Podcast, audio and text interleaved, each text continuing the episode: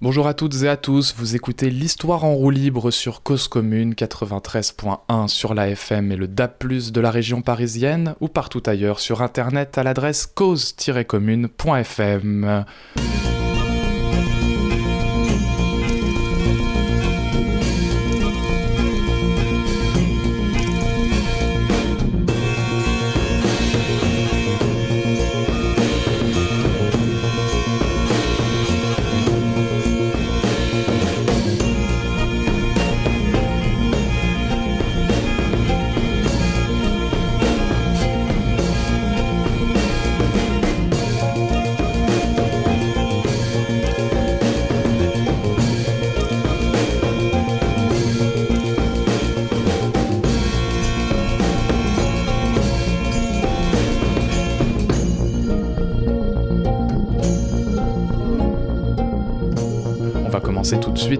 un extrait d'un texte de l'écrivain humaniste et florentin du XIVe siècle. C'est le poète Pétrarque qui va témoigner de la stupeur et l'angoisse des contemporains face à l'épidémie de peste qui frappa l'Europe entre 1347 et 1352. Il décrit la situation comme telle. Consultez les historiens, ils gardent le silence. Interrogez les médecins, ils sont glacés de peur, adressez-vous aux philosophes, ils vous répondent par un geste négatif. La postérité pourra-t-elle croire à tant de malheurs lorsque nous y croyons à peine, nous qui en avons été témoins? Heureux nos arrière-petits-fils qui n'auront pas vu ces calamités et qui peut-être regarderont comme une fable le récit que nous en ferons. L'épidémie de peste décima un tiers de la population européenne et la moitié des habitants urbains, les habitants des villes de l'Europe. La postérité pourra-t-elle croire à tant de malheurs? Pétrarque s'interroge sur l'histoire qui sera faite d'un tel drame si destructeur qu'il en paraîtra, imagine-t-il, complètement irréel. Le poète pose des mots sur ce qu'est la peste noire médiévale dans nos représentations. Elle prit de court toute l'Europe et ébranla ses habitants, ébranla ses contemporains qui ne comprenaient pas ce qui leur arrivait. D'ailleurs, nous la comprenons le plus souvent, nous, par déduction. C'est un silence que l'on retrouve dans les sources qui nous permet de savoir qu'un phénomène anormal est survenu. Des actes notariés, par exemple, s'arrêtent au moment où l'épidémie surgit dans une ville où on les retrouve, et puis leur rédaction reprend après l'épidémie, après le passage du virus. Ce n'est pas la même encre, Souvent ce n'est pas la même écriture, mais ça reprend, comme avant, après le silence de la mort. La peste résonne évidemment aujourd'hui, à l'heure où la moitié de la population mondiale reste confinée pour empêcher la propagation de la maladie Covid-19. L'aspect inédit de notre présent provoque une flambée d'articles, d'analyses, de références historiques, de sociologues, de tribunes d'intellectuels qui tentent de penser l'événement que nous vivons. On en appelle à l'histoire, le plus souvent pour objectiver la situation, l'épidémie actuelle étant bien moins meurtrière que les grandes pandémies du temps passé, et c'est bien heureux pour nous. On se demande aussi quel récit peut advenir après cette crise sanitaire qui se transforme et se mêle en une crise économique d'ampleur, la plus grave depuis 1945 nous dit-on, et ainsi l'épidémie cristallise des débats antérieurs qui existaient bien avant, mais qui deviennent de plus en plus prégnants. Ces débats concernent la croissance, le productivisme, le libre marché, la place de l'État-providence, bref, on ne compte plus les appels au monde d'après à inventer, un monde plus résilient, moins dépendant des énergies carbonées, une économie moins dépendante des productions extérieures, avec une reconnaissance des métiers plus essentiels à notre vie sociale, publique et quotidienne prospecter sur le monde à venir, c'est imaginer l'histoire qui va suivre, et elle est celle d'une lutte. Ces imaginaires et ces chemins proposés depuis longtemps, aussi longtemps qu'existe l'écologie et aussi longtemps que les méfaits de la globalisation sont connus, ces chemins, aussi formidables soient-ils, nécessitent d'être imposés, de remporter les esprits et d'être appliqués dans les faits, d'être construits ensemble parce que si la pandémie et le confinement permettent un foisonnement de ces idées progressistes, redistributives, ces idées de justice climato-sociale, c'est aussi l'occasion rêvée pour les lobbies, les conservateurs, les climato-sceptiques, ceux que le philosophe Bruno Latour appelle les globalisateurs, de mettre à mal toute tentative de changement de modèle. Une petite musique est en cours depuis quelques semaines à mesure que l'impact économique de l'épidémie est de plus en plus fort, La priorité devra être donnée au redressement économique, au report des contraintes industrielles et fiscales censées atténuer la trajectoire climatique afin de produire plus, afin de retrouver une économie et une croissance prospères peu importe son impact sur le climat, la biodiversité et sur nos vies, il faut d'abord sauver les entreprises, l'écologie passera après. Ce sont des vieux réflexes connus. À l'heure où je vous parle, des décisions et des choix politiques ont lieu, sont en cours quant à la direction de la fameuse relance financière, la solidarité envers les pays les plus touchés par l'épidémie, les pays les plus pauvres. L'épidémie rend prégnante et révèle les inégalités sociales, les failles de notre monde, nous l'avons déjà dit, nous ne cessons de le dire. Selon les conséquences dans leur temps, il se pourrait bien que l'on regarde a posteriori les choix qui sont pris maintenant comme des fables irréelles face à la situation, ou que l'on saluera au contraire des décisions salvatrices pour le destin commun, mais ça, c'est l'histoire qui le dira.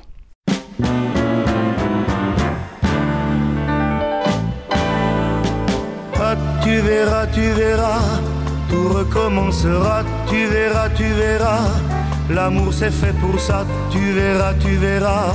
Je ferai plus le con, j'apprendrai ma leçon sur le bout de tes doigts. Tu verras, tu verras, tu l'auras ta maison avec des tuiles bleues, des croisées d'hortensia, des palmiers pleins les cieux, des hivers crépitants près du chat Angora.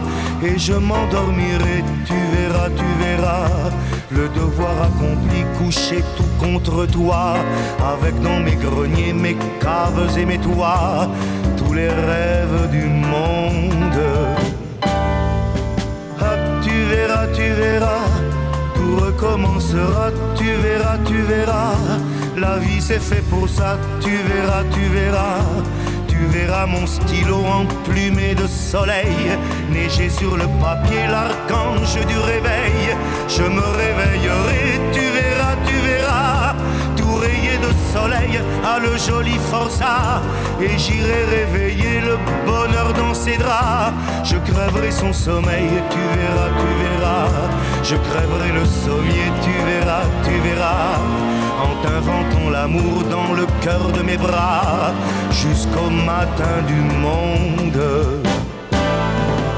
Hop, tu verras, tu verras, tout recommencera, tu verras, tu verras. Le diable est fait pour ça, tu verras, tu verras. Je ferai le voyou, tu verras, tu verras. Je boirai comme un et qui vivra mourra. Tu me ramasseras dans tes yeux de rosée et je t'insulterai dans du fer brisé. Je serai fou furieux, tu verras, tu verras contre toi, contre tous et surtout contre moi. La porte de mon cœur grondera, sautera, car la poudre et la foudre, c'est fait pour que les rats envahissent le monde. Ah, tu verras, tu verras, tout recommencera, tu verras, tu verras. Mozart est fait pour ça, tu verras, entendras. Tu verras notre enfant étoilé de sueur s'endormir gentiment à l'ombre de ses sœurs et revenir vers nous scintillant de vigueur. Tu verras mon ami dans les eaux de mes bras craquer du fin bonheur de se sentir aidé me verras chérie allumer des clartés et tu verras tous ceux qu'on croyait décédés reprendre souffle et vie dans la chair de ma voix jusqu'à la fin des mondes. Ah, tu verras, tu verras.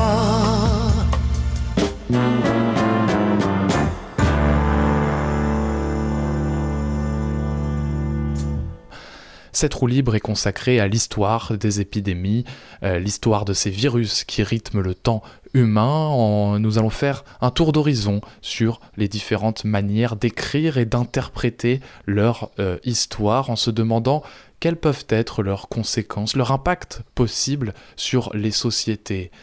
Alors aucune épidémie ne se ressemble, chacune a sa spécificité selon son époque et son contexte, mais on peut tout de même en restituer un récit global, expliciter les controverses qu'elle suscite dans la recherche en histoire. Nous allons parler de euh, cet ouvrage publié l'année dernière en 2019 euh, qui s'intitule Comment l'Empire romain s'est effondré, le climat, les maladies, la chute de Rome, euh, écrit par l'historien américain Kyle Harper.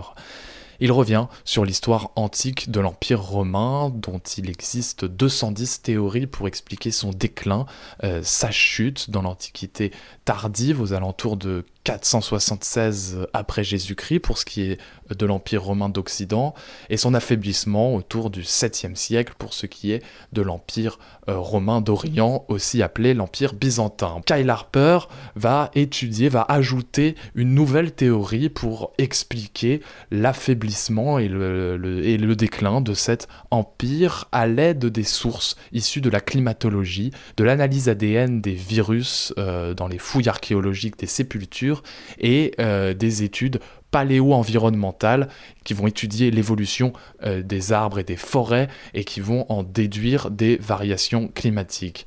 Harper nous éclaire l'histoire romaine en donnant un rôle primordial à l'environnement et à la nature. D'abord, euh, l'expansion et la prospérité de Rome s'expliquent en partie par un optimum climatique romain qui eut lieu entre moins 200 avant notre ère et 150 après Jésus-Christ, qui correspond à la période d'expansion conquérante de la République et de l'Empire, une période où le climat est relativement stable dans le bassin méditerranéen avec des précipitations régulières qui assurent de bonnes récoltes.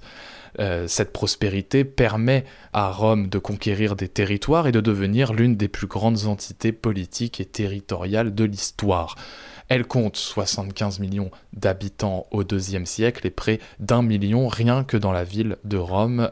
Cette prospérité, elle est celle, elle est incarnée par des axes de communication, des routes commerciales et militaires qui traversent l'Empire et relient des villes de plus en plus denses. Ce sont les fameuses voies romaines qui vont de l'Asie mineure jusqu'au nord de l'Angleterre. Et ces routes d'une grande efficacité favorisent évidemment l'expansion d'épidémies lorsqu'elles se déclarent et les villes de plus en plus denses sont des foyers euh, à bactéries, des foyers de propagation euh, de virus. L'Empire romain donc ne s'est pas effondré euh, brutalement du jour au lendemain, mais s'est désagrégé à partir du deuxième siècle, à une période où le climat devient plus changeant, plus froid, ou à une période où des épisodes de disette sont attestés, plus nombreuses et plus récurrentes.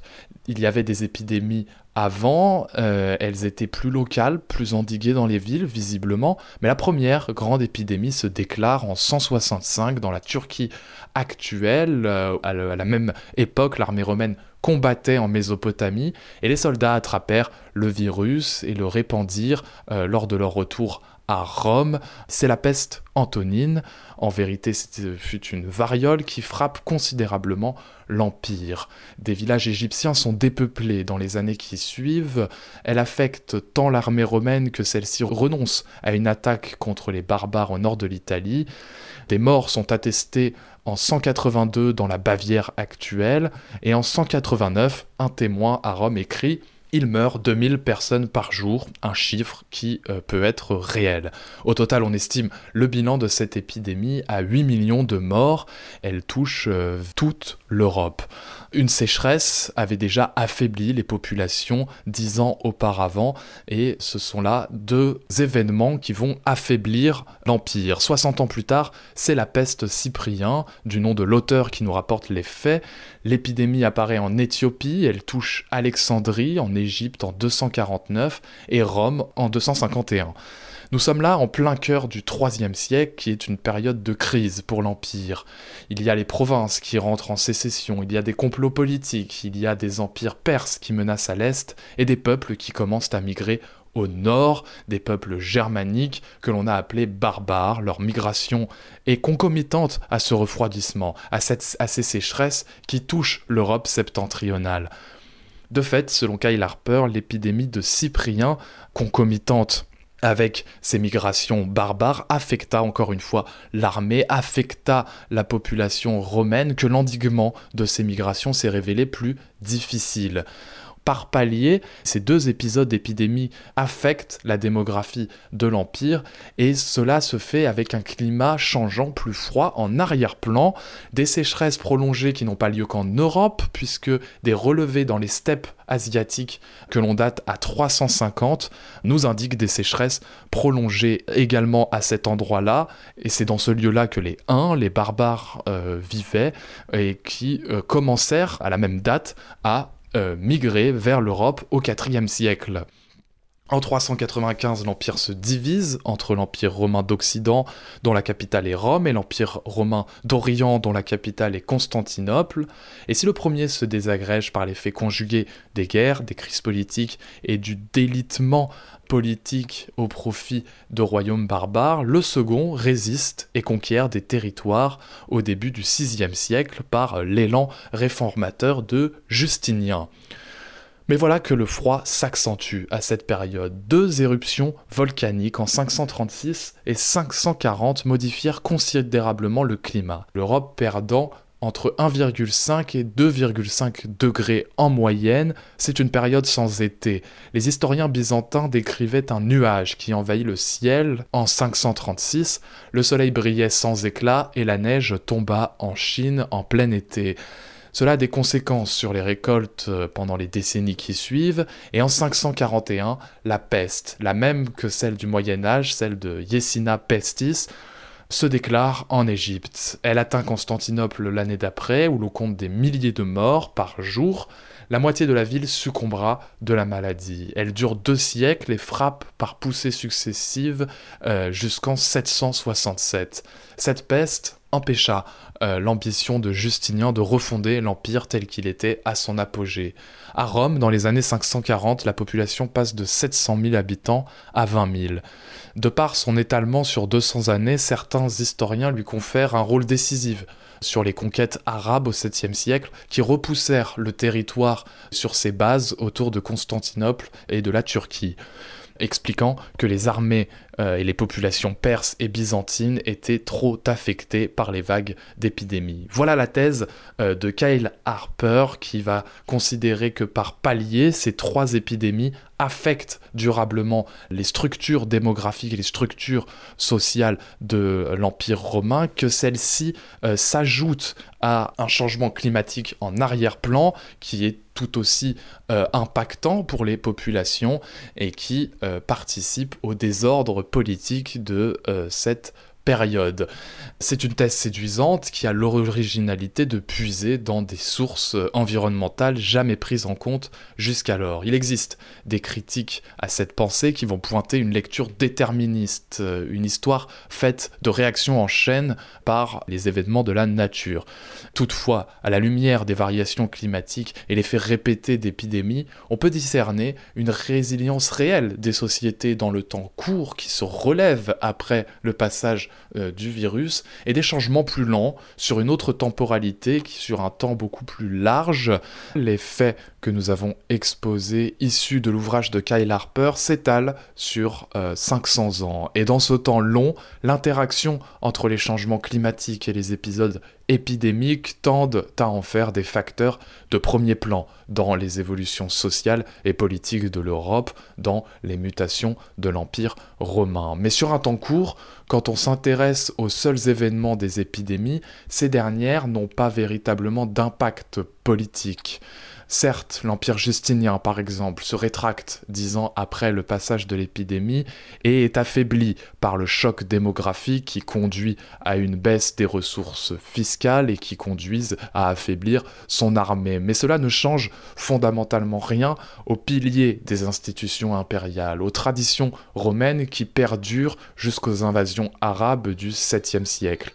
Il n'empêche que des questions se posent quant à des changements plus profonds, culturels et religieux, et Kyle Harper n'hésite pas à mettre directement en lien l'expansion du christianisme et les épidémies du 2e et 3e siècle de notre ère. Ces drames auraient renforcé le christianisme et sa dimension euh, eschatologique, apocalyptique au VIe siècle. Quoi qu'il en soit, l'histoire des épidémies met en évidence les interconnexions humaines par les routes et les échanges commerciaux, ainsi que les liens entre l'évolution des sociétés et leur environnement qui agissent à différentes échelles. Se pourrait-il que les éruptions volcaniques et le refroidissement du VIe siècle aient favorisé l'apparition de la pandémie de peste qui euh, suit dix ans après? Ce lien n'est pas établi. En revanche, il est plus connu et plus évident pour ce qui est de la peste noire au XIVe siècle, dont les conséquences à court ou à long terme sont également discutées. Vous êtes toujours à l'écoute de Cause Commune 93.1 sur la FM et le DAP+, de la région parisienne ou sur cause-commune.fm.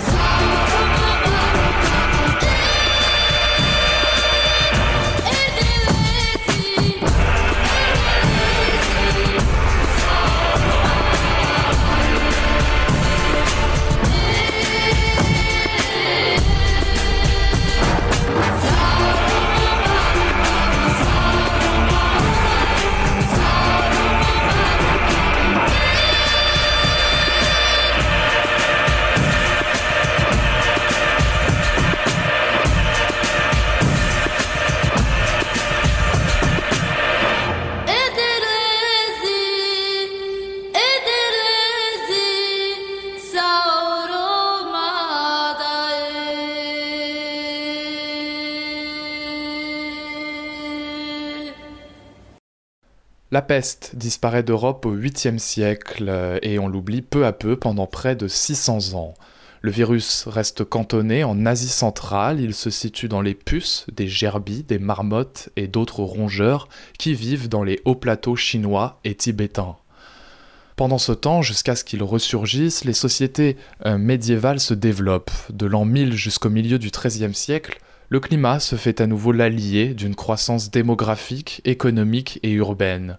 L'Eurasie compte 300 millions d'habitants en 1300 au début du XIVe siècle, et le chiffre tombe à 170 millions en 1600, trois siècles plus tard.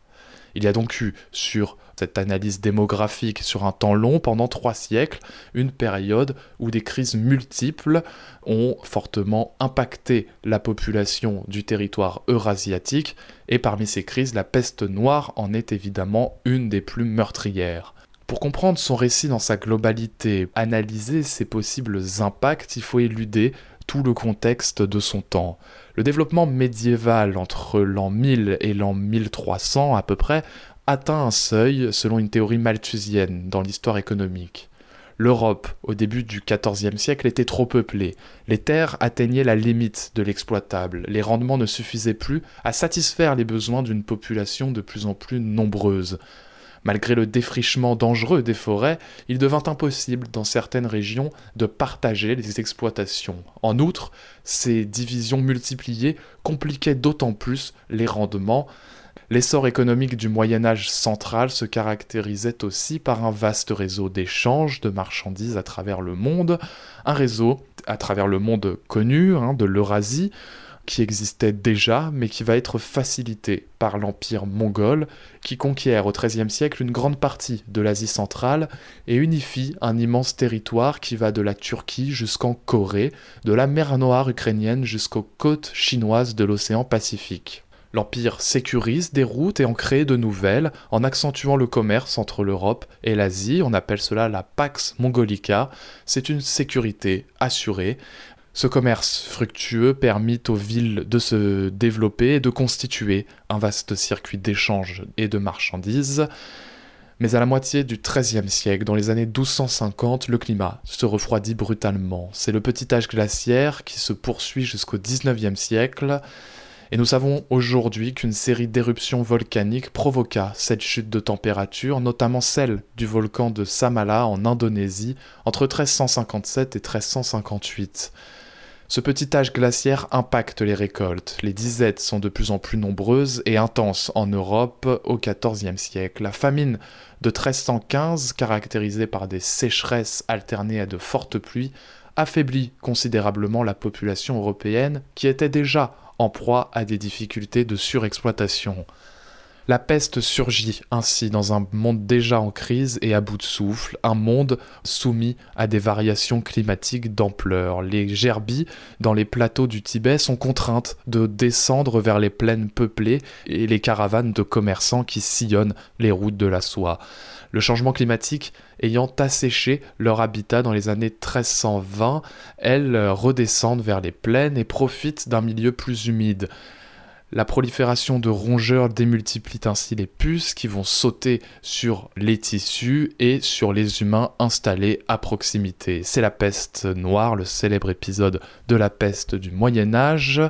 Elle ravage le Kurdistan puis l'Irak en 1338 les navires génois embarquent des rapporteurs de puces et donc du virus Yersina pestis dans le port criméen de Kaffa en 1347, et le virus se propage alors dans toute l'Europe jusqu'en 1352.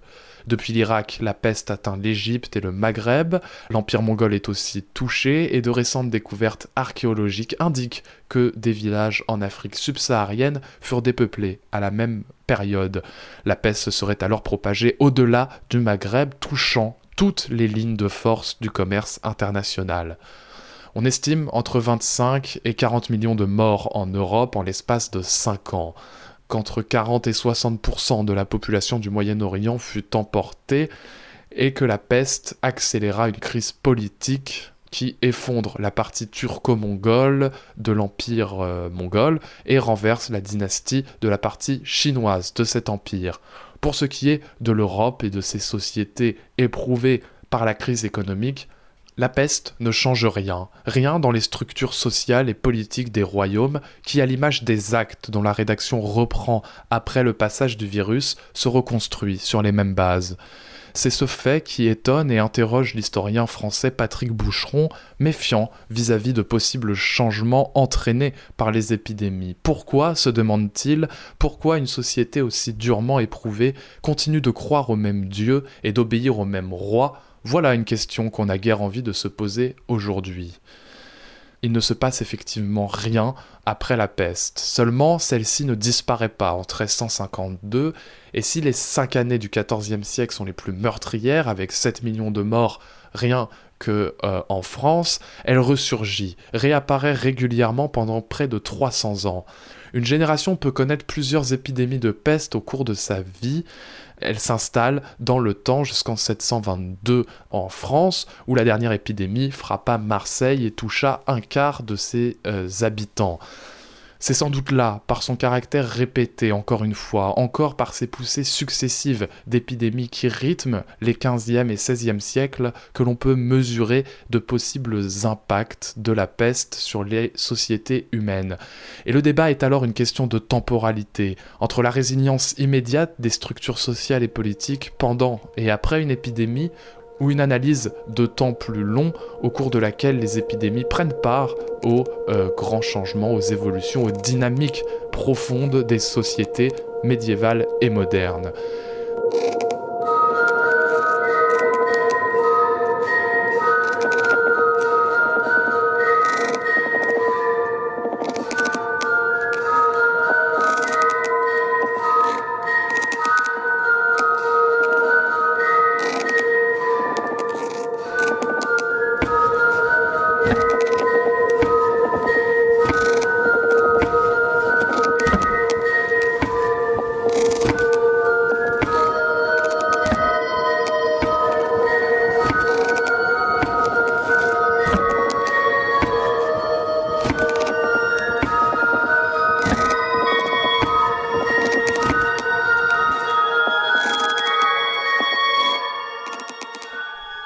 Chocs démographiques provoqués par les épidémies eurent un impact sur l'économie des sociétés.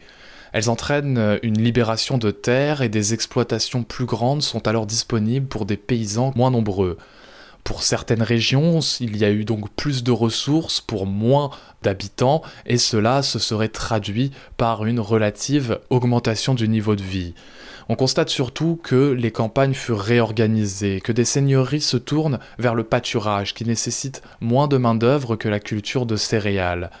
Comme il y a moins de main-d'œuvre d'une manière générale, ceux qui louent leur force de travail purent négocier des hausses de salaire. Certaines régions étaient amputées de la moitié de leur population et les prix s'envolent. Les travailleurs sont une denrée rare que les pouvoirs royaux et municipaux cherchent à encadrer on fixe des salaires maximaux en 1349 en Angleterre, 1351 en France.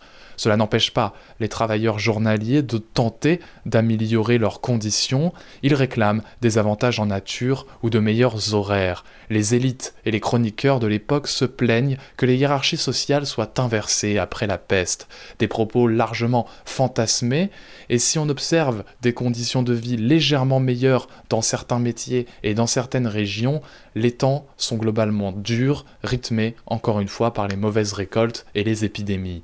Ce temps de crise du XIVe siècle est aussi appelé la dépression euh, médiévale, la crise de la fin du Moyen Âge.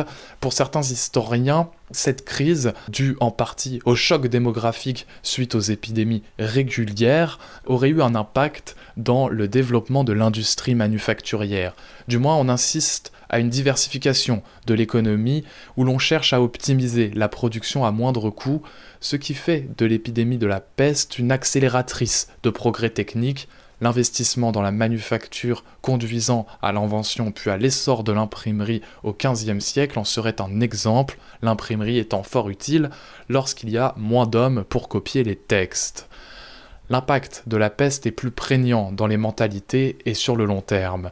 Si des gravures commençaient à représenter la mort, à souligner le temps restreint de la vie avant l'épidémie, les représentations de la faucheuse explosent et la mort devient présente dans euh, les représentations artistiques après la peste noire, représentée par les danses macabres qui symbolisent l'égalité de tous face à la mort. Cette dernière fait peur, elle est associée à un effroi et à la souffrance qui ferait de la peste un événement, une mémoire collective qui aurait influencé le rapport à la mort. L'historienne Marguerite Gonon soutient que cette peur est nouvelle pour les sociétés du Moyen Âge. Avant le XIVe siècle, la mort était comparable à la fin d'une journée de travail. La vie d'après était d'ailleurs plus importante que la vie terrestre. Les funérailles pour les campagnes et dans les communautés villageoises étaient des moments de fête, de joie collective où l'on faisait de grands repas et où l'on célébrait la vie éternelle du défunt. La peste et la guerre de Cent Ans associeront alors la mort à la souffrance. Cette peur de la mort s'accentue dans ce contexte de dépression dans la fin du Moyen Âge, et cette peur conduit dès lors les contemporains à s'inquiéter pour leur salut. Ils cherchent la protection à travers des reliques ou l'achat d'indulgences que l'Église produit de plus en plus et de manière lucrative au XVe et XVIe siècle. Ces indulgences qui sont des bouts de papier que l'on achète aux autorités ecclésiastiques pour euh, absoudre ces péchés, cristallisent les critiques à l'égard des autorités religieuses, et les épidémies forment ainsi des facteurs qui irriguent les origines du protestantisme. L'autre impact et l'évolution progressive que la peste accentue et que nous pouvons souligner concerne le regard et le traitement des plus pauvres. Ces miséreux errants restaient auparavant intégrés dans la société, soutenus par des solidarités familiales et religieuses. La charité et l'aumône étaient un devoir pour les chrétiens, une condition pour le salut de leur âme. Le discours change peu à peu et la peste accélère les mesures répressives envers les miséreux, envers les gueux, envers les errants. Les chocs démographiques rompent les solidarités familiales et affaiblissent les moyens financiers alloués aux établissements religieux, les hôpitaux et les hospices dédiés à l'accueil et aux soins des plus fragiles. Les pauvres sont peu à peu associés à la maladie, au désordre, et les ordonnances pour expulser les vagabonds et les oisifs sont signées en 1351 et 1354. Alors que la population est moins nombreuse et est en forte baisse, les effectifs de police doublent ou triplent dans les villes. On chasse les mendiants associés à la maladie, mais aussi associés à la délinquance en temps de guerre. La peste eut cet effet de contrôle sur la population.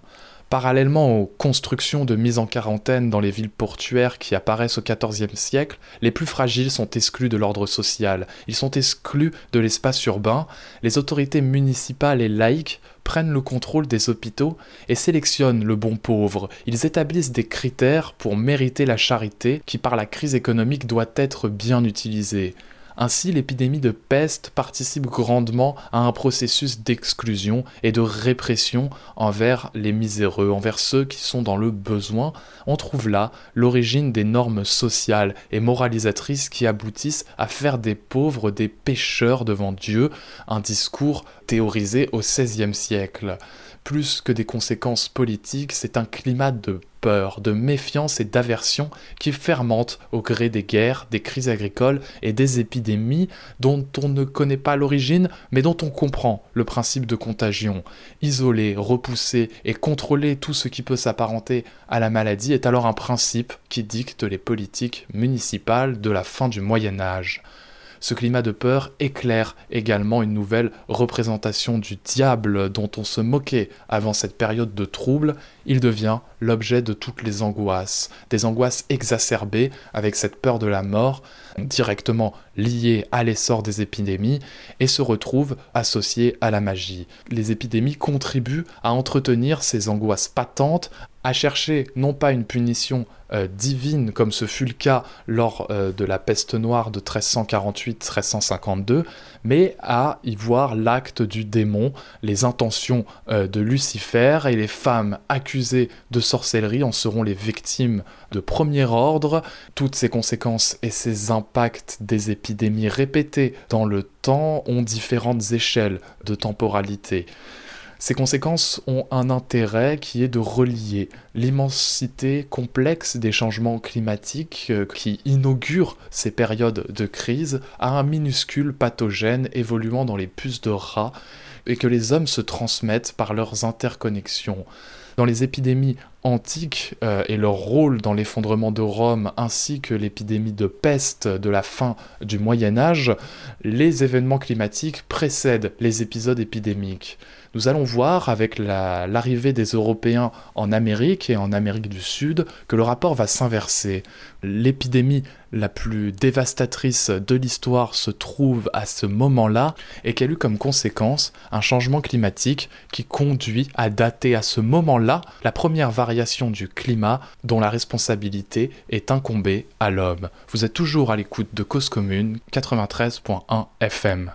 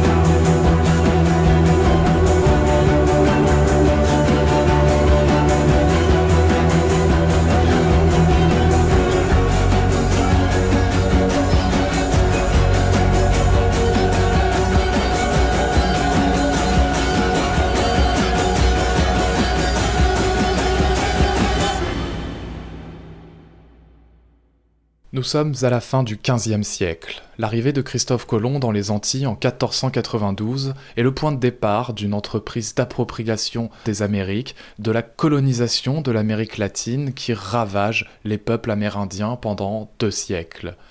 Les Espagnols et les Portugais bâtissent leurs empires coloniaux. Au cours du XVIIe siècle, ils conquièrent des territoires et abattent de puissants empires amérindiens.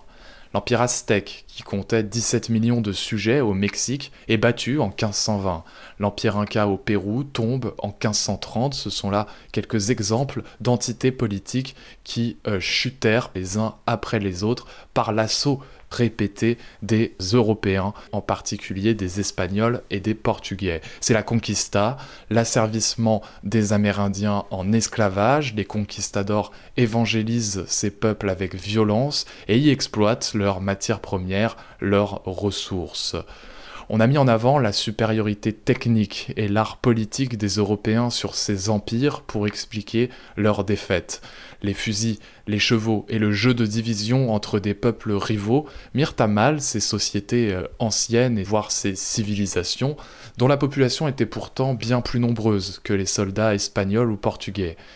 Mais ces derniers avaient avec eux des virus. Ils ont emporté la variole, la grippe, la rougeole et d'autres maladies infectieuses contre lesquelles les Amérindiens n'étaient pas Ainsi, on constate des vagues successives d'épidémies tout le long du XVIe siècle, des épidémies de variole, de typhus, de syphilis. Il est difficile d'estimer précisément la part des maladies dans l'effondrement démographique des peuples américains dans un contexte de guerre et de violence, mais lors de la conquête du Mexique de l'Empire aztèque par exemple, on sait que la variole tua une grande partie des habitants de la capitale. S'il est difficile d'en estimer le nombre précis, les épidémies auraient tué entre 40 et 60% des indigènes d'Amérique latine. Avec précaution, on peut dire qu'il y avait autour de 100 millions d'habitants avant l'arrivée de Christophe Colomb. On n'en compte plus que 50 millions un siècle plus tard, 50 millions de morts euh, sont estimés et une telle mortalité conduise certains chercheurs et certains militants à définir cet événement comme un génocide des peuples amérindiens. Les conséquences de cette colonisation sont majeures. On peut y voir les origines du capitalisme mondialisé, un début en tout cas d'une concurrence européenne pour maîtriser le monde et établir de grands empires coloniaux. Après les Portugais et les Espagnols, ce sont les Français, les Anglais et les Hollandais qui rentrent dans la danse, et bien sûr ces conquêtes ouvrir la voie aux traites négrières et au commerce triangulaire des XVIIe, XVIIIe et XIXe siècles. L'un des impacts de ces épidémies amérindiennes du XVIe siècle est climatique. En 1610, un siècle après les conquêtes d'Amérique du Sud, une chute brutale des températures au niveau mondial est enregistrée le choc démographique des Amérindiens entraîne un abandon massif d'exploitation. Les forêts reprirent de vastes terrains, 56 millions d'hectares, l'équivalent de la France, furent reboisés en Amérique du Sud. Et ces arbres ont absorbé en un temps très court beaucoup euh, de CO2. Les taux de particules de gaz carbonique dans l'atmosphère auraient baissé de 47 à 67% entre 1520 et 1610 cette baisse de CO2 dans l'atmosphère découle directement de la chute brutale de la population amérindienne fauchée par des virus européens.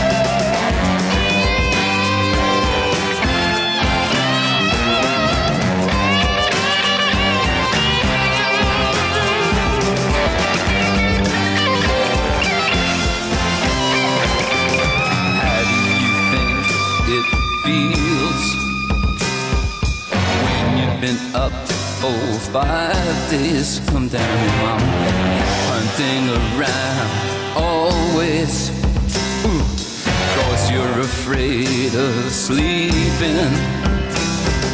How do you think it feels to feel like a wolf and foxy?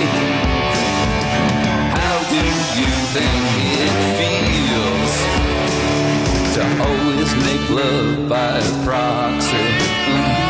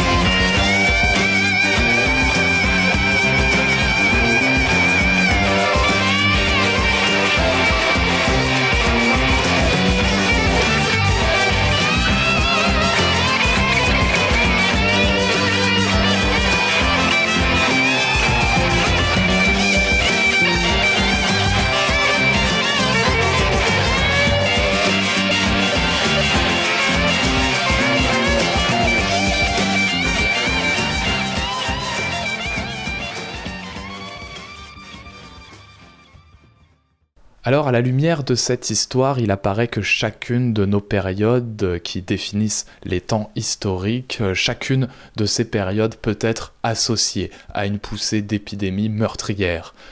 Antiquité, Moyen Âge, période moderne, toutes s'accompagnent de leur épisode de virus, et cela nous renvoie directement au concept de pathocénose de l'historien croate Mirko Grmek, à l'image de la biocénose, qui est l'équilibre entre les êtres vivants dans un écosystème, il conceptualise les maladies comme un état d'équilibre entre différentes maladies dans des moments historiques et des sociétés données. Ainsi, l'invention des vaccins et de la pénicilline à la fin du 19e siècle change l'équilibre des maladies en Europe, du moins, et donne lieu à un recul de certaines, tandis que d'autres émergent, non pas qu'elles n'existaient pas avant, mais qu'elles deviennent prédominantes.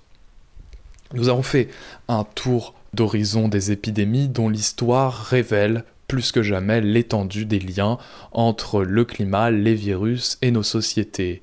Comme une signature des temps, les virus laissent des traces et chacune de nos euh, grandes périodes, de nos transitions, semble accompagnée d'épisodes épidémiques. Les controverses sur leurs conséquences historiques viennent d'analyses différentes entre les échelles de temporalité, mais elle s'explique aussi par des positions dans la recherche et des points de vue différents selon euh, différentes écoles. Kyle Harper, donc, qui lit l'effondrement de l'Empire romain aux poussées épidémiques de l'Antiquité tardive, est américain. Il est historien américain et c'est aux États-Unis que l'histoire environnementale est plus aboutie qu'en France. Ce champ de recherche en histoire s'attelle à écrire le récit du non-humain. Il est né dans les années 60 aux États-Unis en même temps que les premières luttes écologistes. Les historiens et les historiennes s'inspiraient des mouvements historiographiques européens qui s'attelaient à une histoire vue d'en bas, une histoire du point de vue des dominés, de ceux qui n'ont pas voix au chapitre, une histoire économique et sociale ces historiens théorisaient que la nature étant tout aussi exploitée, elle méritait euh, que l'histoire s'y intéresse, elle méritait un récit. Malgré les recherches pionnières d'Emmanuel Leroy-Laduruy et l'histoire du climat en France, ce champ de recherche a émergé au début des années 2000, ce qui explique certaines euh, réticence à donner à la nature, à l'environnement, des rôles principaux dans les événements historiques. Il est vrai que ces récits globaux présentent les faits comme une réaction en chaîne auxquelles les humains seraient soumis ou qui dicteraient euh, leurs actes. Les critiques vont par ailleurs souligner que les sorts des thèses environnementales sont calqués sur les problématiques actuelles d'effondrement, la collapsologie en vogue influencerait l'analyse et réécrirait l'histoire. À cet égard, les historiens du 19e siècle, euh, qui est le siècle des nations, ces historiens plaçaient les étrangers comme principal facteur de l'effondrement de l'Empire romain. La décadence morale et les barbares auraient eu raison d'un empire phare de la civilisation. Les chercheurs du XXe siècle vont amorcer des théories économiques et sociales qui caractérisent bien leur temps, et voilà que le climat entre comme facteur déterminant dans notre histoire, à chaque période son angle et son point de vue. Personnellement, je ne choisirais pas euh, entre toutes ces hypothèses et je ne prendrai pas part à ces euh, controverses qui renvoient à des oppositions stériles entre la nature et la culture. Pour ce qui est de l'histoire des épidémies, je pense que c'est avant tout une histoire de lien et d'échange qui ne fait que réaffirmer euh, la complexité des causes et des conséquences des événements historique, une histoire multifactorielle qui s'enrichit de plus en plus euh, par l'apport de disciplines différentes qui permettent tout simplement d'enrichir le récit. C'est la fin de l'histoire en roue libre. Vous pourrez retrouver toutes les musiques diffusées ainsi que des références, des articles, des sources sur lesquelles je m'appuie dans la fiche podcast de l'émission sur le site de causecommune.fm. Il est temps pour moi euh, de rendre l'antenne, de vous souhaiter à toutes et à tous euh, une bonne journée, une bonne soirée ou une bonne nuit selon l'heure à laquelle vous m'avez écouté. Je vous dis à bientôt pour de nouvelles histoires. Vous êtes à l'écoute de Cause Commune 93.1 FM et le DAB+ de la région parisienne ou sur cause-commune.fm, voire en podcast avec l'application Cause Commune. Salut à toutes et à tous.